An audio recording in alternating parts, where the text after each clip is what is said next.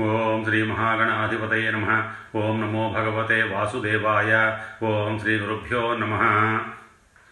శ్రీ గరుడ పురాణం రెండవ భాగం.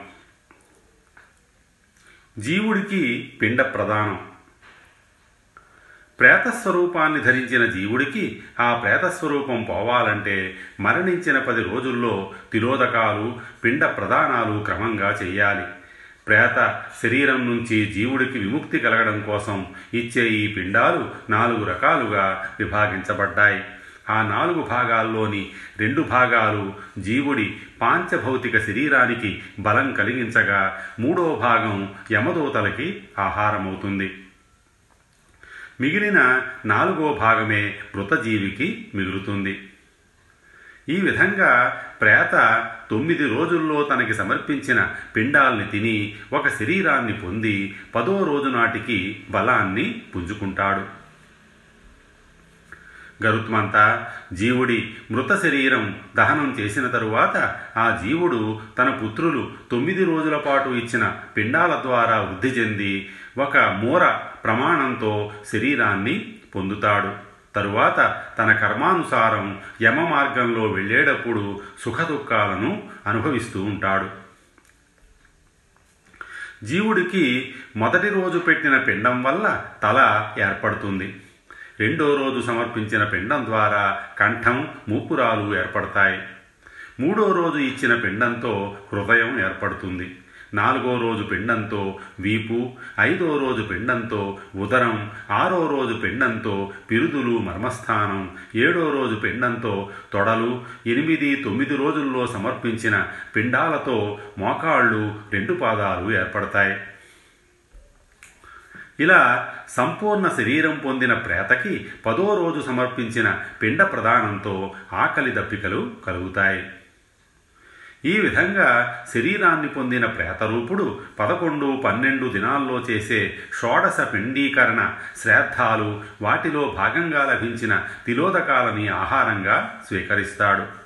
ఇలా పది రోజుల్లో శరీరాన్ని రూపొందించుకున్న ప్రేతని పెంపుడు జీవులు తీసుకెళ్ళినట్లు పదమూడో రోజు యమభటలు యమభటులు యమలోకానికి తీసుకువెడతారు ప్రేతరూపుడు ప్రతిరోజు విశేషమైన యమమార్గంలో రోజు రెండు వందలు లేక ఏడు వందల ఆమడల చొప్పున రాత్రి పగలు నడుస్తూ వెడతాడు యమమార్గంలో నగరాలు. ప్రేతరూపుడు యమలోకానికి వెళ్ళే దారిలో మొత్తం పదహారు పట్టణాల్ని దాటి వెళ్ళాలి. సౌమ్యం సౌరిపురం నరేంద్రభవనం గంధర్వశైలాగమం క్రౌంచం క్రూరపురం విచిత్రభవనం బహ్వాపదం దుఃఖదం నానాక్రందపురం సుతప్తభవనం రౌద్రం పయోవర్షణం సీతాఢ్యం బహుభీతి ధర్మభవనం యాజ్యం పురం జాగ్రత్త ఒకటి సౌమ్యపురం. ఇది చంద్రుడికి సంబంధించిన నగరం. రెండు సౌరపురం. ఇది సూర్యుడికి సంబంధించిన నగరం. మూడు నగేంద్ర భవనం. ఇది కొండలపై ఉండే పట్టణం. నాలుగు గంధర్వశైలం ఇది గంధర్వులు నివసించే స్థానం. ఐదు క్రౌంచపురం. ఇది కొంగలు నివసించే నగరం. ఆరు క్రూరపురం. అత్యంత క్రూరులు నివసించే ప్రాంతం. ఏడు విచిత్ర భవనం. ఇది ఎంతో విచిత్రమైన గృహాలున్న నగరం. ఎనిమిది బహ్వాపదం. ఎక్కువ కష్టాలతో ఉండే నగరం. తొమ్మిది దుఃఖ దుఃఖదం.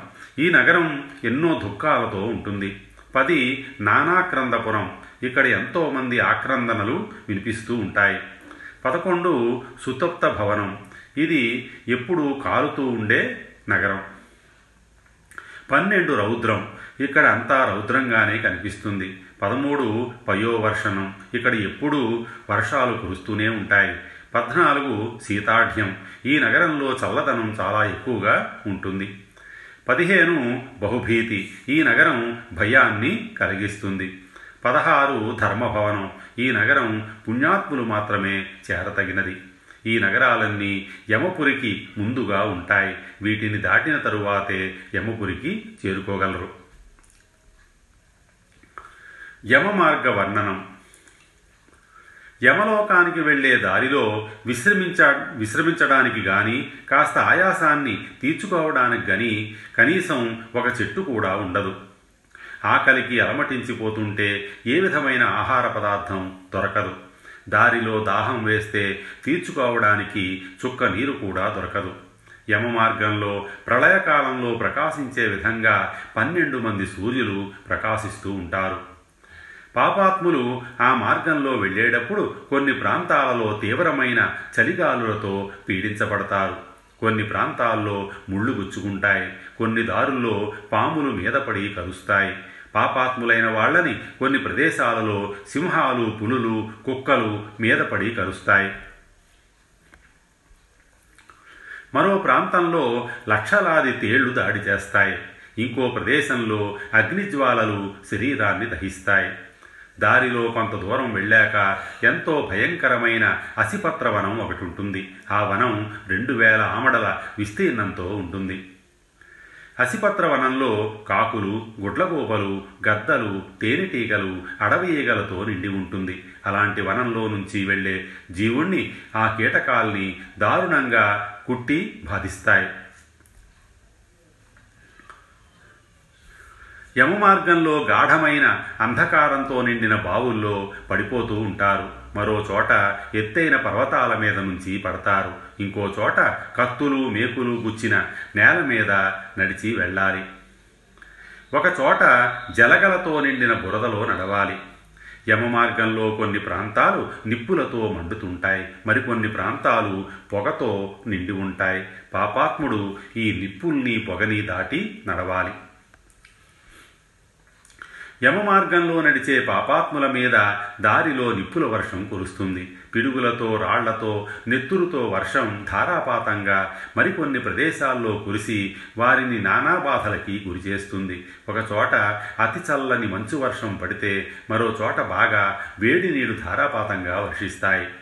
ఒక చోట ఎత్తైన పర్వతాలు ఎక్కాలి. మరో చోట లోతైన లోయల్లోకి దిగి నడవాలి. ఇంకో చోట పర్వతాల గుహల్లోంచి నడిచి పోవాలి. భయంకరమైన ఆ గుహమార్గంలో ఒకచోట చీము నెత్తురుతో నిండిన పెద్ద పెద్ద మడుగులు ఉంటాయి వాటిలోకి దిగి ఈదుకుంటూ ముందుకు సాగాలి. వైతరణి నది. మార్గమధ్యవహ వహాతృగ్ర ఘోరా వైతరణీ నది సాదృష్టా దుఃఖదాకితి వాతాస్యా వార్తాభయావహ శతయోజన విస్తీర్ణ పూయసోణితవాహిని అస్థిబృందం తటాదుర్గ మాంససోణితకర్దమ యమలోకానికి చేరే మార్గంలో అడ్డంగా ప్రవహిస్తూ ఎంతో లోతైనది భయంకరమైనది అయిన వైతరణి అనే నది ప్రవహిస్తుంది. దాని పేరు వింటేనే భయం కలుగుతుంది. ఇక దాన్ని చూస్తే చెప్పేదేముంది? ఆ వైతరణి నది వంద ఆమడల వెడల్పుతో చీము నెత్తురు ప్రవాహంతో మాంసం బురదతో ఎముకల గుట్టలతో అత్యంత జుగుప్సాకరంగా ఉండి భయాన్ని కలిగిస్తుంది.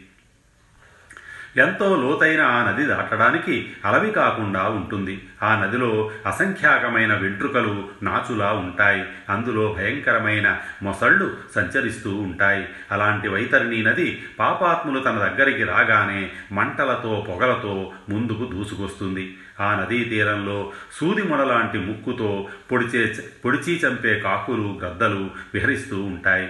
అలాగే జీవుల్ని చీల్చి చెండాడే ఎన్నో నీటి జంతువులు ఆ నదిలో సంచరిస్తూ ఉంటాయి. ఎంతో ఘోరమైన పాపాలు చేసిన వారు వైతరిణి నదిలో పడి అమ్మో అయ్యో తండ్రి నాకెంత కష్టం వచ్చింది నేను ఎలా తట్టుకోగలను నా వల్ల కావడం లేదు అని దారుణంగా విలపిస్తూ ఉంటారు. వైతరిణీ నదిని చూడగానే పాపాత్ములు మూర్ఛవచ్చి పడిపోతారు. ఆకలి బాధకి తట్టుకోలేక ఆ నదిలో ప్రవహించే రక్తాన్నే త్రాగుతారు. ఆ నది తేళ్ళతో నల్లటి సర్పాలతో వ్యాపించి ఉంటుంది. ఆ నదిలో పడ్డవాళ్ళని ఎవరూ రక్షించలేరు. పాపాత్ములు వైతరిణిలో పడి అందులోని సుడిగుండాల్లో చిక్కి పాతాళం దాకా వెళ్ళి మళ్ళీ వెనక్కి వస్తారు. గరుత్మంతా ఆ నది కేవలం పాపాత్ముల కోసమే సృష్టించబడింది. దానికి అంతే లేదు. ఈ విధంగా ఎన్నో కష్టాలు బాధలు పడుతూ ఎలాగో వైతరిణిని దాటుకుంటూ పాపాత్ములు ఎంతో దుఃఖాన్ని అనుభవిస్తూ యమలోకానికి వెడుతుంటారు. కొంతమంది పాపాత్ముల్ని అంకుశాలతో గుచ్చుతూ వీపు మీద పొడుస్తూ తాళ్ళు కట్టి ఈడుస్తూ లాక్కుపోతారు. మరికొంతమందిని ముక్కు చివర తాళ్ళు కట్టి కొందరిని చెవులకి తాళ్ళు కట్టి యమపాశాలతో బంధించి ఇంకొందరిని ఈడ్చుకుపోతారు.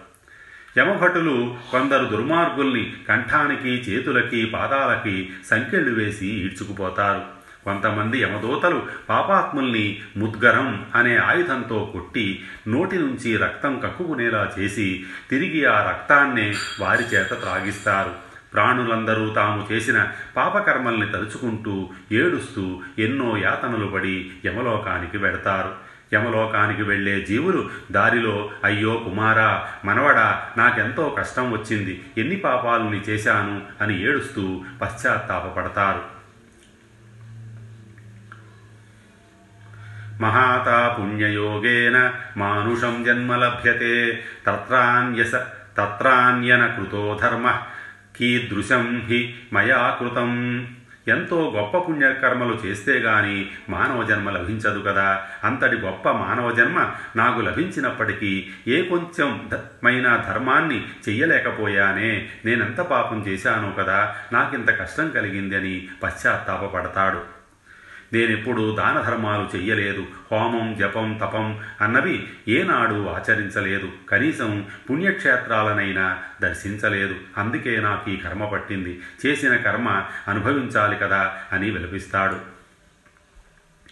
మరొకడు నేను జీవితంలో ఏనాడు బ్రాహ్మణుణ్ణి పూజించలేదు. గంగా నదిలో స్నానం చెయ్యలేదు. సత్పురుషుల్ని ఎప్పుడూ సేవించలేదు. పరోపకారం అంటే ఏమిటో నాకు తెలియదు అందుకే నాకు ఈ బాధలు వచ్చాయని చింతిస్తాడు. ఇంకొకడు అయ్యో నేను జీవించి ఉన్నప్పుడు మనుషులు పశువులు పక్షులు జంతువులు జీవించడం కోసం నీళ్ళు లేని ప్రదేశంలో చిన్న చెరువుని కూడా త్రవ్వించలేదు. గోవుల కోసం బ్రాహ్మణుల కోసం ఏ కొంచెం ధనాన్ని కూడా వెచ్చించలేదు. కనుక నాకు ఈ యమయాతన తప్పదు అని విలపిస్తాడు. ఒకడు నేను కనీసం ఏదో ఒక దానాన్ని కూడా చెయ్యలేదే. కనీసం ఆవుకి ఒక్కరోజైనా మేత పెట్టలేదే. పుణ్యగ్రంథాలైన వేదాల్ని శాస్త్రాల్ని కనీసం నమ్మనైనా నమ్మకపోతేనే పురాణాలు చెప్పేవారిని కనీసం గౌరవించలేదే. కనుక ఓ జీవుడా నేను చేసిన కర్మ అనుభవించక తప్పదు అని తనని తాను నిందించుకుంటాడు. భార్యల పశ్చాత్తాపం. అయ్యో నేను నా భర్త ఇష్టానుసారంగా ఏ ఒక్క రోజు నడుచుకోలేదే. పతివ్రత ధర్మాల్లో ఏ ఒక్కదాన్ని ఆచరించలేదే. గురువులకి తగిన మర్యాద ఇవ్వలేదే. అందుకే నాకు ఈ కష్టాలు ప్రాప్తించాయి. దీన్ని అనుభవించక తప్పదు కదా అని వాపోతుంది ఒక పడతి. మరొక స్త్రీ భర్తని సేవించడం పరమధర్మమని తెలిసి కూడా నేను నేను ఆ పని చెయ్యలేదు. నా భర్త మరణించినప్పుడు సహగమనం చెయ్యలేకపోయాను. కనీసం విధవా ధర్మాన్ని కూడా సక్రమంగా పాటించలేదు. అందుకే నాకు ఈ గతి పట్టింది. ఇదంతా నేను స్వయంగా చేసుకున్న పాపం అని విలపిస్తుంది. ఈ విధంగా జీవుడు యమమార్గంలో ప్రయాణం చేస్తూ ఎన్నో బాధలు పడి దుఃఖిస్తూ తన పూర్వజన్మలో చేసిన పాపాల్ని తలుచుకుని వాటిని గురించే ఆలోచిస్తూ వేగంగా ముందుకు వెడతాడు. ఇలా పదిహేడు రోజులు ప్రయాణించి పద్దెనిమిదో రోజు నాటికి సౌమ్యం అనే పదహారు పట్టణాలలో మొదటి పట్టణానికి చేరుకుంటాడు. సౌమ్య నగరం సౌమ్య నగరం చంద్ర సంబంధమైనది. ఈ నగరంలో ఎంతోమంది ప్రేతల సమూహాలు ఉన్నాయి అక్కడ పుష్పభద్ర అనే నది ప్రవహిస్తుంది. దాని పరిసరాల్లో విశాలమైన మర్రి చెట్లున్నాయి. యమలోకానికి జీవుల్ని తీసుకుపోయే యమభటులు ఆ నగరంలో వారిని కొద్దిసేపు విశ్రాంతి తీసుకొనిస్తారు. అప్పుడు ఆ ప్రేత శరీరుడు ఇంకా మోహాన్ని విడవకుండా అయ్యో నేను మరణించాక నా భార్య ఎలా ఉంటుందో నా పిల్లలు ఏం చేస్తున్నారో నేను సంపాదించిన ధనం క్షేమంగానే ఉందా? ఇలా ఆలోచిస్తూ దుఃఖిస్తూ ఉంటారు. అదే సమయంలో యమభటులు వచ్చి మూర్ఖులారా మీ భార్య బిడ్డలు ఇక్కడ ఎక్కడున్నారు? ఎందుకు ఇలా విలపిస్తున్నారు? వాళ్ళకి వాళ్ళకి మీకు ఎప్పుడో సంబంధం తెగిపోయింది.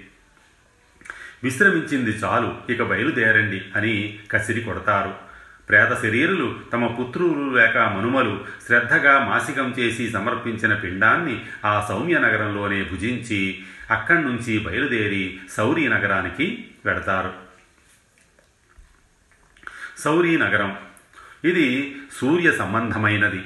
అక్కడ యమధర్మరాజుతో సమానుడైన జంగముడు అనే పేరు గల రాజు ఉన్నాడు. అతన్ని చూడగానే ప్రేతజీవుడికి ఎంతో భయం వేస్తుంది. అక్కడ కొద్ది కాలం విశ్రాంతి తీసుకొని నెల రోజులకి పైన నలభై ఐదు రోజుల లోపు చేసే త్రైపాక్షిక శ్రాద్ధంలో పెట్టిన పిండాల్ని భుజించి అక్కడి నుంచి లేచి బయలుదేరతాడు. దారిలో అతడికి భయంకరమైన వనాలు ఎదురవుతాయి. వాటి గుండా ఎన్నో కష్టాలు భరిస్తూ శైలేంద్ర నగరానికి చేరుకుంటాడు.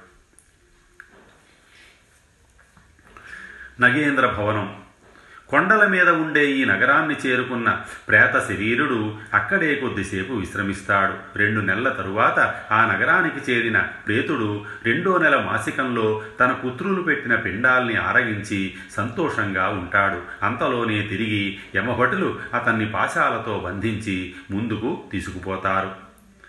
గంధర్వ శైలం నగేంద్ర భవనం నుంచి బయలుదేరిన ప్రేతుడు యమభటుల ద్వారా తీసుకురాబడి గంధర్వ నగరంలోకి ప్రవేశిస్తాడు. అక్కడ మూడవ మాసికంలో తనకి ఇవ్వబడ్డ పిండాల్ని స్వీకరించి తిరిగి నడవడం మొదలు పెడతాడు శైలాగమం. నాలుగవ మాసం నాటికి ప్రేతుడు శైలామ శీలమాగము శీలాగమం అనే నగరానికి చేరుకుంటాడు. అక్కడ నాలుగో మాసికంలో తన పుత్రులు పెట్టిన పిండాల్ని జలాల్ని గ్రహించి ఐదో మాసం వచ్చేసరికి క్రౌంచ పట్టణానికి చేరుకుంటాడు. క్రౌంచం.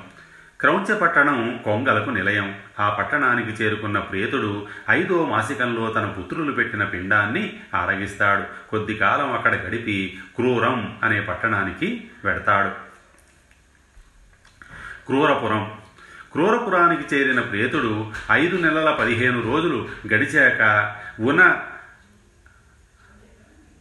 ఉన శాష్మాసికం అనే శ్రాద్ధక్రియలో ఇవ్వబడ్డ పిండాల్ని జలాల్ని స్వీకరించి సంతృప్తి చెందుతాడు.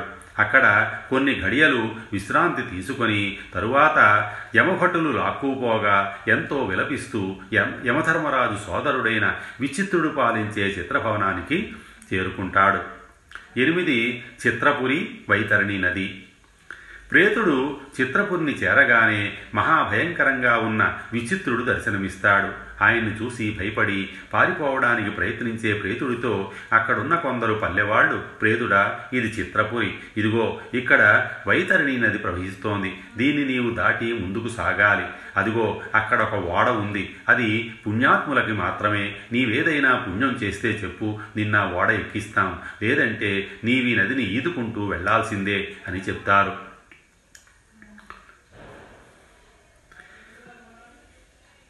దానం వితరణం ప్రోక్తం మునిభస్తస్త్వ. దర్శిభిः ఇయం సౌతీర్యతేయ స్మాత్తస్మాద్వైతర్ణీ స్మృత. తత్వాన్ని గ్రహించిన మునీశ్వరులు దానం చేయడాన్ని వితరణ అని వ్యవహరించారు. అలాంటి వితరణ చేసిన వాళ్ళే ఈ వైతరణి నదిని దాటడానికి సమర్థులు. అందుకే ఈ నదికి వైతరణి అనే పేరు వచ్చింది. పల్లెవాళ్ళు తిరిగి ప్రేతుణ్ణి జీవుడా పోని నీవు జీవించి ఉన్నప్పుడు కనీసం ఒక్క గోవునైనా దానం చేశావా? చేస్తే చెప్పు ఈ ఓడ మీద నిన్నెక్కించుకుని నది దాటిస్తాం. అది చెయ్యక చేయకపోతే నీకు ఓడ ఎక్కే అర్హత ఉండదు అని అంటారు. అప్పుడు ఆ జీవుడు అయ్యో నేనెంత అవివేకిని? కనీసం దానం కూడా చెయ్యలేదే. అందుకే కదా నాకు ఈ దుస్థితి కలిగింది అని విలపిస్తాడు. పాపాత్ముడైన ప్రేతుడు ఇలా విలపిస్తున్నప్పటికీ యమకింకరులు జాలి చూపించకుండా అతన్ని ఎత్తి వైతరినిలో పడేస్తారు. అలా నదిలో పడ్డ ప్రేతుడి ముఖానికి ఒక గొలుసుతో ఉన్న ఇనుప కొక్కాన్ని గుచ్చి చేపని లాక్కెళ్ళినట్లు అవతల ఒడ్డుకి లాక్కెడతారు. నది అవతల తీరానికి చేరాక షాణ్మాసిక పిండాన్ని పుత్రులు సమర్పించగా దాన్ని తిని ప్రేతుడు ఆకలి తీర్చుకుంటాడు. బహ్వాపదం వైతరిణిని దాటి వచ్చిన ప్రేతుడు బహ్వాపద పట్టణాన్ని చేరుకొని అక్కడ కొద్ది ఘడియలు విశ్రాంతి తీసుకుంటాడు. ఆ నగరంలో ఉన్నప్పుడు తన పుత్రులు ఏడో మాసికంలో సమర్పించిన పిండాల్ని భక్షిస్తాడు. అలా ఆ పట్టణం నుంచి బయలుదేరి ఏడుస్తూ ఆకాశ మార్గంలో దుఃఖం అనే నగరానికి చేరుకుంటాడు. దుఃఖపురం దుఃఖపురంలో ప్రవేశించిన ప్రేతుడు ఎనిమిదో మాసికంలో తన వారసులు అందించిన పిండాల్ని తిని కడుపు నింపుకుంటాడు. తిరిగి తొమ్మిదో మాసం నాటికి ఆక్రందనపురానికి చేరతాడు. ఆక్రందనపురం ఇది ఎందరో ప్రేతల ఆక్రందనలతో హాహాకారాలతో నిండి ఉంటుంది. ఎంతోమంది దారుణంగా అలా విలపిస్తుంటే చూసి మతి చెడిపోయిన ప్రేతుడు తాను కూడా దిక్కుతోచక వారితో పాటు హాహాకారాలు చేస్తాడు. అక్కడ తొమ్మిదో మాసికంలో పెట్టిన పిండాల్ని భక్షించి ఎంతో కష్టంగా సుతప్తం అనే నగరానికి వెడతాడు. సుతప్తం. ఈ నగరం పేరుకు తగ్గట్టే వేడిగా శరీరాన్ని కాల్చేసేలా ఉంటుంది. ఆ నగరాన్ని చేరిన ప్రేతుడు శరీరమంతా వేడెక్కిపోయి ఎంతో వేదన పడతాడు. పదో మాసంలో తన వారు ఇచ్చిన పిండాన్ని భక్షించి ఆకలి తీర్చుకుంటాడు. అక్కడ వేడిని భరించి చేసేదేం లేక తిరిగి బయలుదేరి రౌద్రపురానికి వస్తాడు. రౌద్రపురం పేరుకు తగ్గట్టే ఈ పురం ఎంతో భయానకంగా ఉంటుంది. ఇక్కడికి పదకొండో మాసానికి ప్రేతజీవుడు చేరుకుంటాడు. ఈ పట్టణంలో ఎన్నో భయంకరమైన సంఘటనలు చూసి తీవ్రమైన దుఃఖాన్ని పొందుతాడు. ఇక్కడ ఉన్నప్పుడు ప్రేతుడు తన పుత్రులు పదకొండో మాసికంలో పెట్టిన పిండాల్ని భుజించి మరో పదిహేను రోజులకి పయోవర్షం అనే నగరానికి చేరుకుంటాడు. పయోవర్షపురం పయోవర్షపురంలో ధారాపాతంగా వర్షం కురుస్తూనే ఉంటుంది. ఆ నగరాన్ని చేరిన ప్రేతుడు ఆ వర్షంలోనే తడుస్తూ ఎన్నో బాధలు అనుభవిస్తాడు. అక్కడుండగా తన వారు సంవత్సరం పూర్తి కాకుండా చేసే న్యూనాబ్దికం అనే శ్రాద్ధం ద్వారా ఇచ్చిన పిండాన్ని భక్షిస్తాడు. ఆ తరువాత సంవత్సరం పూర్తి కాగానే సీతాఢ్యం అనే నగరానికి చేరుకుంటాడు. సీతాఢ్యపురం సీతాఢ్యం అత్యంత చల్లదనం కలిగిన ప్రదేశం. ఇక్కడ ఎప్పుడూ మంచు కురుస్తూనే ఉంటుంది. భయంకరమైన ఆ చలిలోకి ప్రవేశించిన ప్రేతుడు తీవ్రమైన చలి బాధలను అనుభవిస్తూ దారుణంగా విలపిస్తాడు. ఆ నగరంలో జీవుడు అలా బాధలు అనుభవిస్తూ సంవత్సరం పూర్తయిన తరువాత పుత్రుడు సమర్పించే ఆప్తిక పిండాన్ని భుజించి కొద్దిగా బలాన్ని పుంజుకుంటాడు పదహారు మహాభీతిపురం. సాంవత్సరిక శ్రాద్ధం ద్వారా కొంచెం శక్తి పొందిన ప్రేతజీవుడు యముడి పట్టణానికి దగ్గరలో ఉన్న మహాభీతిపురానికి చేరుకుంటాడు. ఆ నగరంలో తనకి సంక్రమించిన ప్రేత శరీరాన్ని విడిచిపెట్టేస్తాడు. ఆ తరువాత బొటనవేలంత పరిమాణంలో వాయువుతో సహా పదిహేడు తత్వాలతో కూడిన సూక్ష్మ శరీరాన్ని జీవుడు పొందుతాడు. అయితే దానితో పాటు పూర్వజన్మలో చేసిన కర్మల ఫలితాల్ని అనుభవించడానికి ఒక యాతనా శరీరాన్ని కూడా పొంది యమభటులతో కలిసి ఆకాశ మార్గంలో తిరుగుతూ ఉంటాడు.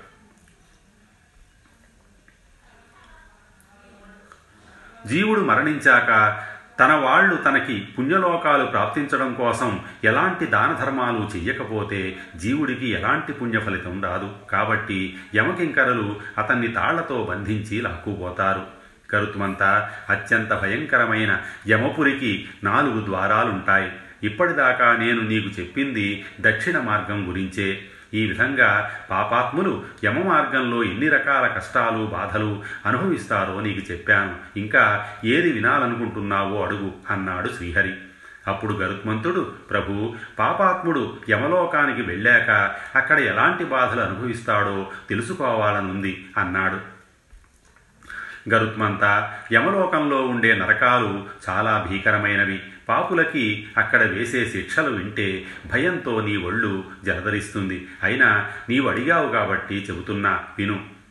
బహుభీతి పట్టణం దాటి కొద్ది దూరం ముందుకు వస్తే అక్కడే యమధర్మరాజు నివసించే యమలోకం ఉంటుంది. ఈ రెండు నగరాలకి మధ్య దూరం నలభై ఆమడలు. యమబాధలు అనుభవిస్తూ హాహాకారాలు చేసే జీవులు నివసించే ఆ నగరాన్ని చూసి పాపాత్ములు ఎంతో విలపిస్తారు. వారి ఏడుపులు విని ఆ నగరంలో ఉన్న యమభటులు దక్షిణ ద్వారపాలకుడైన ధర్మధ్వజుడనే వారికి వచ్చిన పాపుల గురించి తెలియజేస్తారు. అప్పుడు ఆ ధర్మధ్వజుడు పాపులు చేసిన సుకృత దుష్కృత్యాలన్నీ వెళ్ళి చిత్రగుప్తుడికి నివేదించగా వచ్చిన పాపి సంపూర్ణ వృత్తాంతానంతా ఆ చిత్రగుప్తుడు యమధర్మరాజుకి వివరిస్తాడు. ఈ విధంగా పాపికి సంబంధించిన పాపపుణ్యాల వివరాలు యమధర్మరాజుకి సంపూర్ణంగా తెలిసినప్పటికీ ఆచారాన్ని అనుసరించి పాపి గురించిన సమాచారాన్ని చెప్పమని చిత్రగుప్తుణ్ణి కోరతాడు. చిత్రగుప్తుడు కూడా తనకి సంపూర్ణ సమాచారం తెలిసినప్పటికీ శ్రవణులు అనే వారిని పిలిచి జీవుల పాపపుణ్యాల విశేషాలు చెప్పమని కోరతాడు.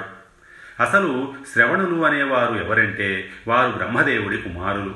స్వర్గ మత్య పాతాళాలనే త్రిలోకాలలో సంచరించేవాళ్ళు. భూత భవిష్యత్ వర్తమాన కాలాల్లో జరిగే అన్ని విషయాలు తెలుసుకోగలిగే జ్ఞానం వారికి ఉంటుంది వారిలాగానే వారి భార్యలకి కూడా శ్రవణకు శ్రవణకులకు ఉన్న శక్తి సామర్థ్యాలు ఉంటాయి.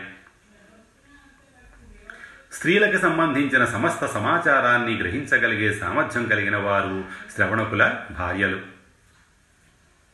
ఈ విధంగా శ్రవణకులు వారి భార్యలు భూలోకంలో స్త్రీలు పురుషులు చేసే రహస్య విషయాలు పాపపుణ్యాలు తెలుసుకొని ఆ సమాచారాన్నంతా చిత్రగుప్తుడికి నివేదిస్తారు. గరుత్మంతా ఈ శ్రవణకులతో పాటు మానవులు చేసే సమస్త పాపపుణ్య కర్మల్ని మరో పదహారు మంది నిత్యం గమనిస్తూ ఉంటారు. వారెవరంటే ఆదిత్య చంద్రాపనిలో నలశ్చౌర్భూమి రాపో హృదయం యమస్య అహస్య రాత్రిశ్చ ఉభేద సంధ్యే ధర్మస్య జానాతి నరస్య వృత్తం. ఒకటి సూర్యుడు రెండు చంద్రుడు మూడు పగలు నాలుగు రాత్రి ఐదు అగ్ని ఆరు ఆకాశం ఏడు భూమి ఎనిమిది జలం తొమ్మిది ఆత్మ పది యమధర్మరాజు పదకొండు పగలు పన్నెండు రాత్రి పదమూడు ఉదయం పద్నాలుగు సాయంత్రం పదిహేను ఉభయ సంఖ్యలు పదహారు ధర్మం. ఇవన్నీ మానవులు చేసే సుకృత దుష్కృత్యాలన్నిటినీ పరిశీలిస్తాయి. ఇలా యమధర్మరాజు చిత్రగుప్తుడు శ్రవణులతో పాటు సూర్యాది ఇతరులు కూడా తమ తమ స్థానాల్లో ఉండి అన్నీ చూస్తుంటారు. స్వస్తి శ్రీ ఉమామహేశ్వర పరబ్రహ్మార్పణమస్తు.